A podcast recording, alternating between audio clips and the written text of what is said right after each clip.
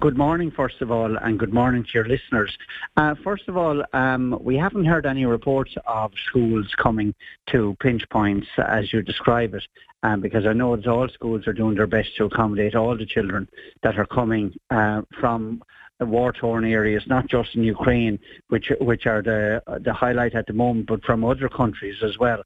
Um, and I'd like to commend the schools, uh, particularly schools in, in County Clare, for their efforts over the last year. Um, it's hard to believe we're nearly a year on the go at this, but it, but for all their work in, in accommodating children in, in their classes uh, throughout the year. What, what's your own take on that, Rebecca? Either at your own school or at others, are you hearing of, of schools reaching difficulties with those those higher percentages of refugees from Ukraine being accommodated? Are they reporting capacity issues?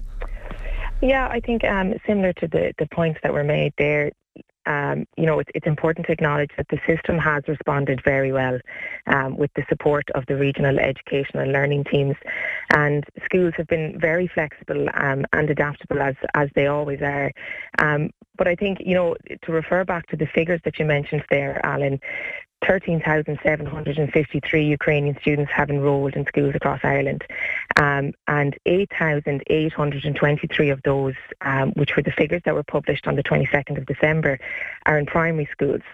Um, and, if we just if, if we focus on that, you know, figure for a moment, um, and, and, outside of the, the short number of, of um, families that, that may return to Ukraine and, you know, not taking account of families and children that, that may still arrive to Ireland, it's reasonable, I think, to presume that over the next couple of years, 8,823 Ukrainian students will be transitioning from primary school to post-primary school.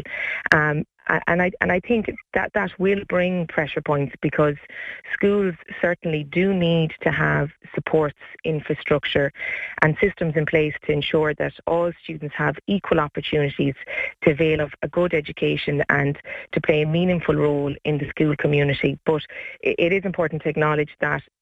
It, it, overall to date, the system has responded extremely well um, with, with the support of the REALT teams.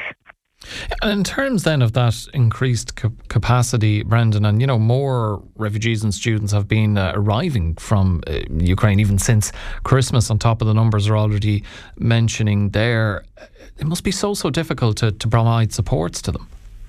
Well, it is difficult in the in the first instance, and that's why the support of the Department of Education has been so important to ensure not only that the resources are there, but that, that teachers, uh, mainstream class teachers and uh, English as additional language teachers are available as the need arises. Now, there was a new, applica- new um, allocation given to schools just as we returned to school after Christmas, our, and it very much welcome to address that, but that review needs to be ongoing and continuing, and I'm very happy that the REALT teams in County Clare have done done such a, a job in recognising the supports and providing them when required for the schools in County Clare.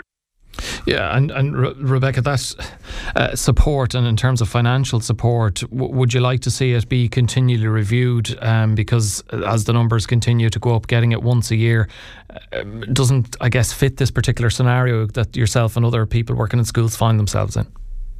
Absolutely. Um, I suppose where there is a commitment at national level to, to take in refugees, the government has to be prepared to make available whatever streams of funding are required, whether it be capital or, as was touched on it there, whether it be revenue. You know, really, we're talking about two strings of funding that would be needed by schools, and um, you know, it is in relation to as the need arises. You know, when you're when you're talking about the capital, you know, do do the schools have the adequate inf- infrastructure to support the student population? But alongside that, um, you know, where employ- additional employment may be needed, where you may need additional teachers and support, um, all of those need to be continuously reviewed to to ensure that we're meeting the needs as they arise, but also in a timely manner that we address them before they become a pressure point.